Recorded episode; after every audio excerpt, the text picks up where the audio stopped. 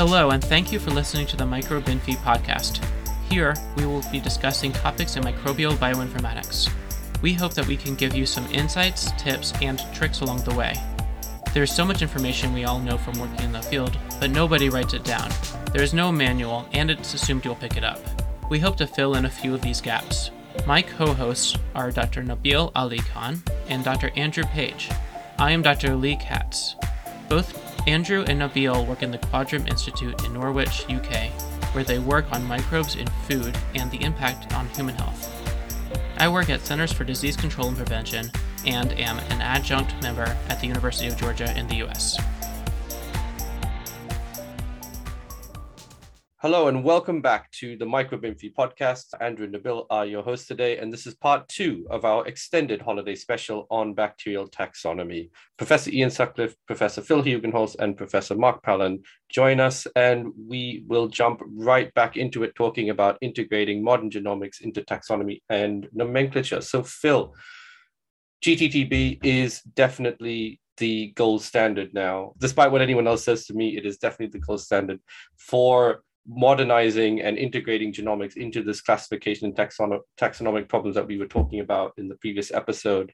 So, Phil, what is GTDB though, and what does it try to accomplish? Well, basically, it's a, a taxonomy that's based on on genomic comparisons, and so we are far from the first to make phylogenetic trees from concatenations of single copy conserved genes.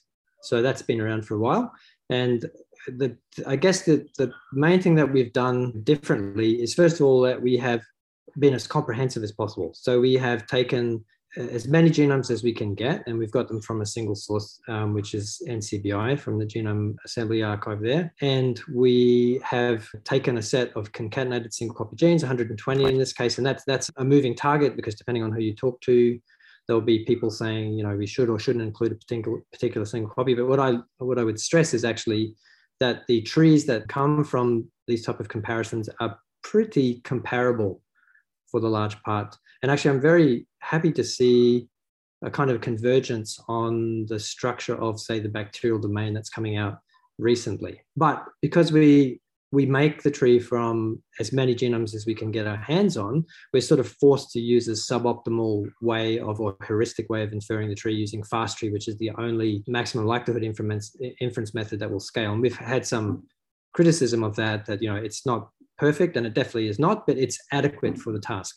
And then what we've really spent more than half our time on is overlaying and a hierarchical taxonomy on top of that. So within any given tree, if particularly if you've got a tree that's got you know 30,000 tips, you actually have many, many stable interior nodes. And we're using the canonical taxonomy, um, phylum, class, order, family, genus, species. And you often have many more nodes that you can put a label on, but we're using that, those seven ranks. So we're basically taking a tree and overlaying uh, a taxonomy, taxonomy onto it. And what we've tried to do is do that in a systematic way by using uh, taking relative evolutionary divergence into account. And I'm, I'm very happy with this. I, actually, when I wrote the original grant, I hadn't actually incorporated that into it. It sort of came up later. And I think that was a real winner for this taxonomy because I'm actually not interested in taxonomy per se, I'm interested in evolution. And so having a standardized taxonomy that takes evolution into account, I think is a great way to, to move forward. And so the idea here is that if you say you have a node in a tree and that represents an ancestor that's a family ancestor, it's comparable to other family ancestors within the same tree. And what you're really saying is that, that those organisms at those interior nodes coexisted on the planet together, more or less. That's, that's, the, that's the, you know, the explicit idea there. So we've spent an awful lot of time. It sounds pretty simple, right? But actually, it's a lot of work and so, to give you an idea, we're working on the latest um, release, which is 207 at the moment. And there are 17,000 extra species to include in the tree. And we've been curating it for the last two months. So, it does have a lot of human curation. There's a lot of also automation that gets us to a point that that makes that curation.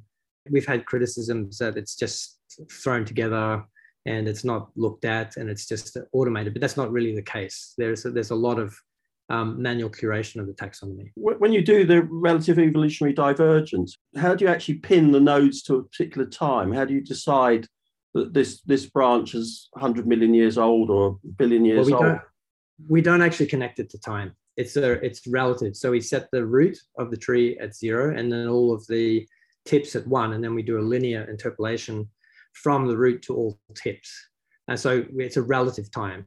So generally, genera fall within from about 0.85 to 0.95 on that zero to one. And, and uh, so uh, it's important also to point out that you don't compare those relative values between trees, since people have wanted to do that, but that's not what you do. You can compare within a tree, but not between trees.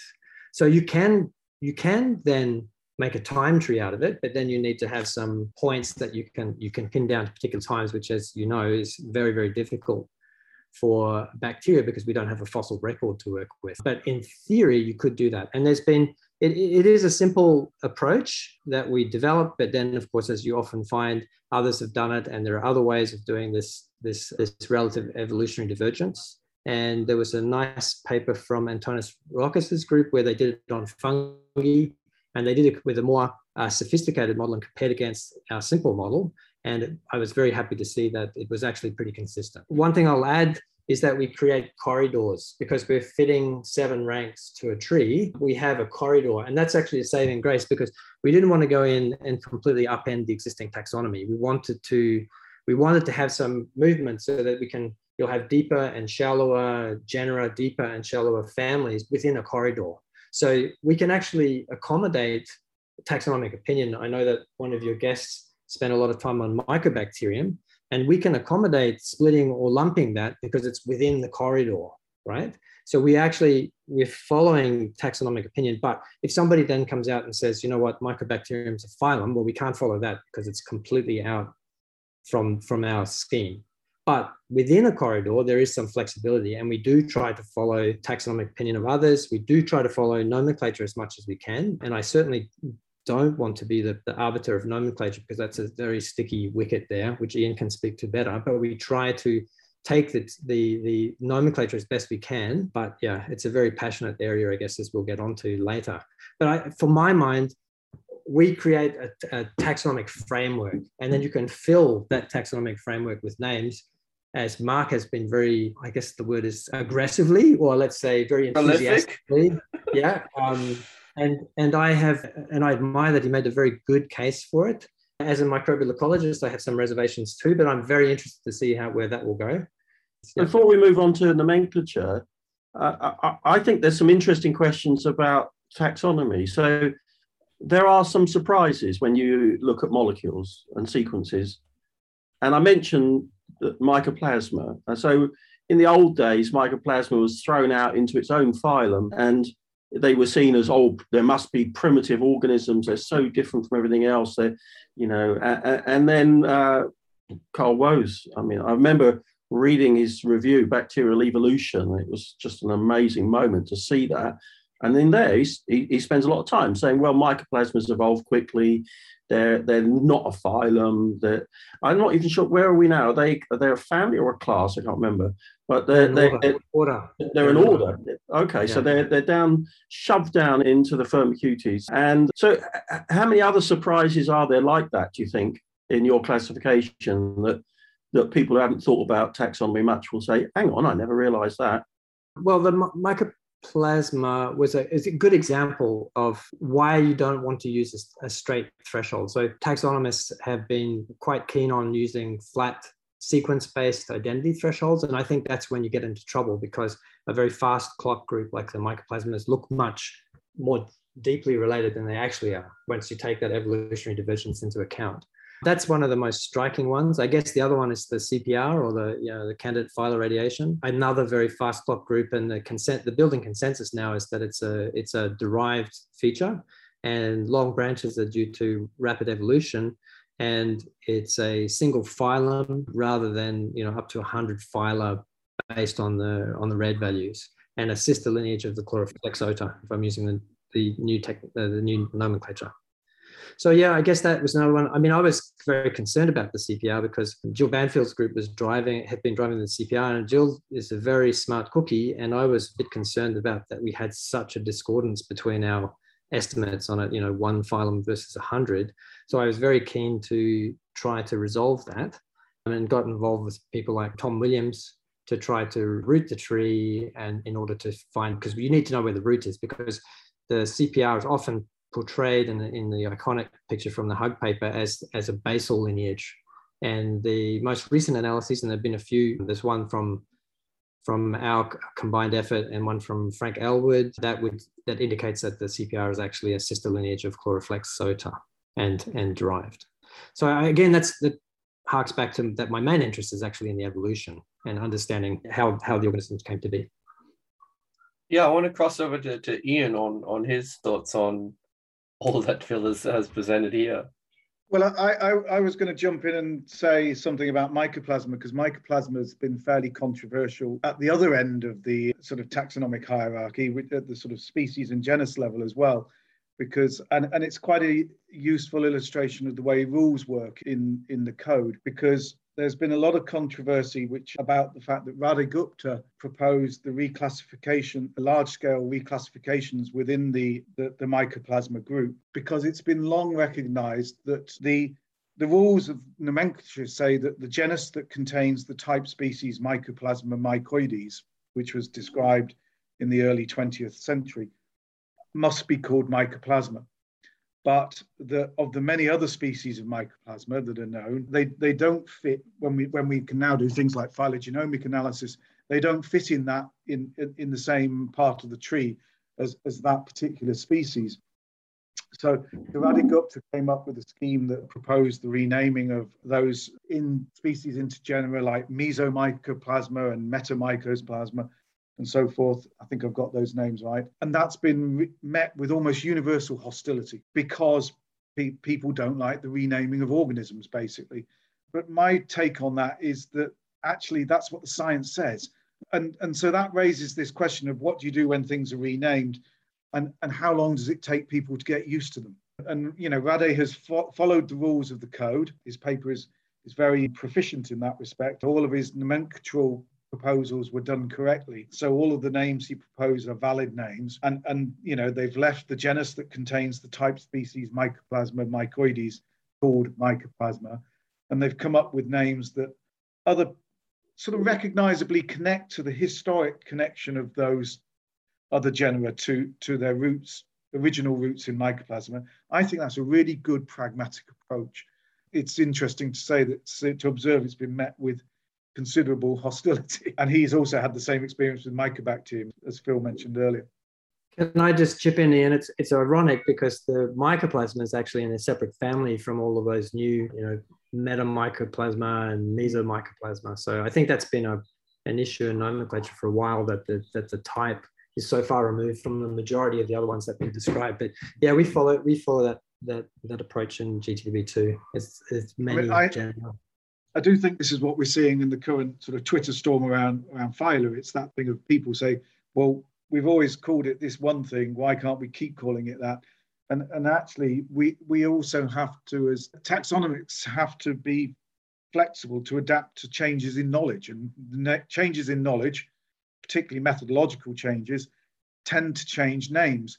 I think that we, uh, to go back to the historic dimension on this, we have a taxonomic framework and, and a nomenclatural framework that was established in the mid 20th century and, and proved itself reasonably proficient or, or, fit for purpose, particularly after the bring the order was brought to some of the chaos by the announcement of the approved lists in 1980 or publication of the approved lists of, of names in 1980. And, and in that era, we were highly reliant on, because of the lack of molecular methods, on combinations of phenotypic methods and things like wet lab DNA, DNA hybridization. But then in the 1990s, and certainly with the advent of PCR, we saw the revolution that was um, caused by 16S rRNA analyses. And that resulted in a raft of reclassifications, but people got used to it. And, you know, people quite, my view is that people quite quickly get used to new classifications and news applying new names. Now, in the in the last decade, we've seen a raft of reclassifications on the back of phylogenomic analysis, but that's because we've got this new tool, which is phylogenomic analysis. I don't think there'll be there has been a raft of reclassifications, and some of them are like in the example I mentioned by Radhey Gupta, fairly large scale papers. But but I think actually the system will settle down because as everyone starts to apply genomic taxonomy, we should arrive at a relatively stable classification, and we should arrive at it relatively quickly. I mean, I know Phil is passionate about the GTDB. I would say that other classifications are available.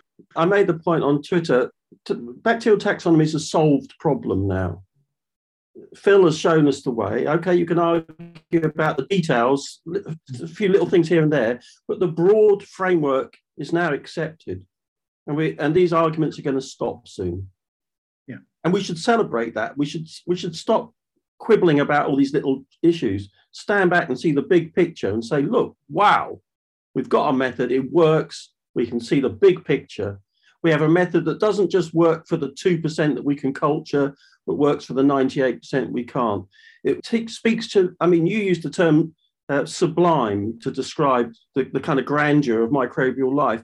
We have a method that works not just for that 2%, not just for the 2% of 2% that are clinically important, but works for all bacteria, wherever, going forward for centuries and millennia to come. So I think that these little petty arguments, we should put them in their place and say, all right, you can argue about angels on pinheads, but the grand vista is ahead of us now, and this is something to celebrate. This is amazing. It's an amazing time to be alive, and we should be positive about that rather than be pernickety about all this kind of stuff. That's my feeling, anyway.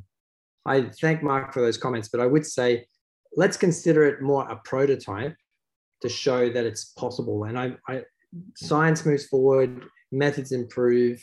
I'm not saying it's. I, I'm not saying it's going to last for centuries. Well, definitely can I can I just uh, what if we're going to go back into the detail? Can I just ask you how does the NCBI taxonomy work, and how does that differ from what you're doing? Why do you have to do what you're doing when they have their own tax? So the, the, the NCBI has its definition of phylum and class and order, and it has presumably some way of deciding how to throw things into those ranks. Uh, but I, it, it's it's a bit opaque to me. I don't know, Phil, if you if, if there is order in their approach or whether it's all ad hoc. I don't know. What, what, what's your feeling? Do, do, they use a DNA based approach to, to, to make um, those decisions? Yeah, I, I, think they do to some degree. They certainly use um, average nucleotide identities to define species as we do for GTDB. And they, I mean, they do a lot of work and we rely very heavily on them for, you know, they, we use a lot of their work. So I, I'm not about to diss them. we definitely, they don't use, they don't use a rank, they don't use a rank normalized approach. And they use a, uh, many sources, different sources of information, published information, some of their own work. So yeah, I think it's a combination effort to come up with the with taxonomy. I mean, one of the reasons I got into this initially was to try to get a bit more clarification around all the uncultured stuff. Initially through 16S, when I used to curate Greengenes, that you know there were just miles of on the on the NCBI taxonomy page. There's just miles of these environmental clones that were just unclassified, and that used to bug me. And so I was I got into it from that point, and GTB is sort of the next iteration of that. We're using genomes, and I think that's one of our major contributions is providing a, a, full classification for all of these uncultured taxa, which is definitely, I would say, missing to a large degree from through the NCBI taxonomy. Yeah, let's let's follow on from that with uncultured. Andrew, you had a, a question or a point. Yeah, I've made a mistake of doing long read sequencing on metagenomic samples. And then I made the second mistake where I fed all these reads or assemblies into a 16S database that shall remain nameless, and also then into GTDB. And I was quite uh, surprised by some of the major differences in the high level calls that these are making. Some of them are just crazily different. And I guess what I'm wondering is, is 16S just a load of rubbish? is this like uh, you know we look back in a few years and say this was like a, a, very big misadventure we spent huge amounts of money on it and it's uh, you know most of it has worked out to be uh, you know complete crap So I, I would not say that. I mean, having made my start in 16S, I would be, I would not agree with that. I would say what's happened in terms of if you're making large 16S trees and you're using environmental sequences, and I've published this a few, well, many years ago, that through the PCR process, you can create chimeric sequences. And this tends to corrupt your trees to some degree. And we were estimating at least 4% of the 16S sequences are chimeric to some degree. And even worse, some of the chimeras are actually highly reproducible because what's happening is the polymerase is falling off a particular bend in the secondary structure, it will form secondary structure, and then it will recombine locally with another sequence. So there's a well-known instance in the human gut where you get a chimera between two quite distantly related bacteria, almost around the same region. So I think that's adding noise to it. And also, I think if you're trying to make a tree of with 30,000 tips out of 16S, it does seem you do seem to get an effect from the chimeras, but also just you get a reduction in the bootstrap support for those very, very large trees. That's been my observation anyway. Yeah, I want to bring Ian into the conversation uh, on, yeah. on, this. I was going to add, I, I, was going to agree with Phil. I think 16S has been highly successful. I, I think, you know, some of the details that we got from the 16S trees are a little blurred, but, but 16S was a real milestone in terms of our ability to delineate species well. And there have been reclassifications, as I said earlier. And, and now we, ha- we have, I think what's really important is this recognition that we have good metrics like ANI or digital DDH that can allow us to define species pretty pretty convincingly. And and I think the, interesting work to be done is, and this is where some of the big reclassifications are coming in, is, is at the level of the higher taxa. You know, how do those species group into genera? How do genera group into families and so forth? And, and that's where, you know, the, I, I absolutely agree that, you know, the GTDB is well recognized as the gold standard. And I think some of the reclassifications that we're seeing come from mistakes that were introduced through 16S being applied at those higher taxa levels. Its utility as a metric, certainly from the mid 90s through to, I guess, the sort of first decade of this century as a way of delineating species has been extremely valuable.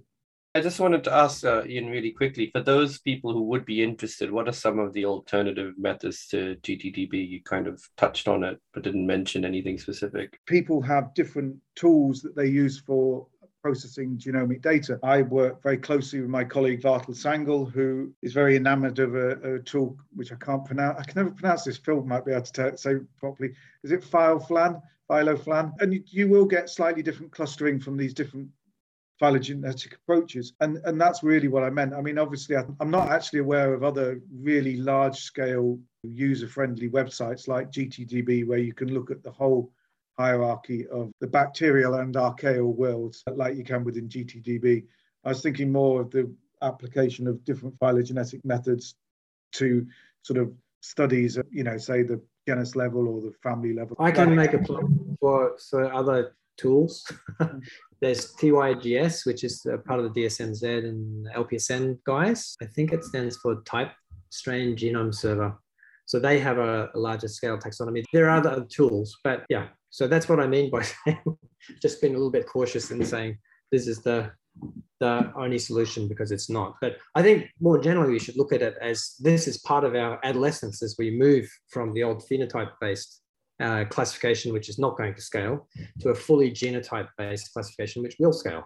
I think that's the most important thing. And, and, and you know, Mark made that point very well earlier on. I think another thing that came out the, just to pick up on a comment I made earlier, I've written, and indeed others have written, to criticize this sort of salami slicing what I call, what I described earlier as the one colony, one species, one paper approach. And I'm conscious of the fact that that's quite a negative criticism in the sense it's telling people what not to do. The question that goes, I think, should be asked alongside that is what should people be doing? I personally think that we now have the opportunity to, to look at things at slightly larger scale, whether it's larger scale papers that look at, say, genera and families, whether it's papers that look at sort of bundles of species together. That we've done that with Aharon Oren and others when we did the chicken gut microbiome. We named over 600 species in a single paper, and uh, it's possible, and it is the way ahead. It doesn't scale, like you say, to have a, single paper for each species. We've got to move ahead and, and scale with the times. But what we did was we initially had a spreadsheet where we named all the species and we put in traditional protologs explaining the Latin names and so forth. But because we heard down the grapevine that there are some nomenclature experts who don't accept Excel spreadsheets and accessory information, supplementary information, they want it to be in the body of the manuscript. We injected into the body of the manuscript over 100 additional pages that contain just those protologs. We paid over $1,000 more to get the, pub, the, the manuscript published. But I think we broke the mold there because we showed that you can name hundreds of species in a single paper. And yeah, you can do it. Just get on with it. What's the problem? Yeah, and I think what we're picking up on here is, it, and it is a, a, shift. It's a shift in behaviour, so it will take a little while to bed in. But that thing that, that, there was a mentality. There's a 2010 paper on called something like Notes on Classification of uh, Prokaryotic Species, that will become a bit of a millstone around the taxonomist's neck. And, and that may really clearly states, I think possibly even in the abstract, in order to classify something, you should characterize it as, as thoroughly as possible using this, this panel polyphasic approaches. And actually, this is this goes back to the comment I made earlier about the emphasis on diagnosis rather than description. Once you have a genome sequence, you don't need to do all of that extra work to to come up with a robust classification. And and and that allows you to to pick up on something the way phil described it. Not every leaf on the tree is particularly interesting.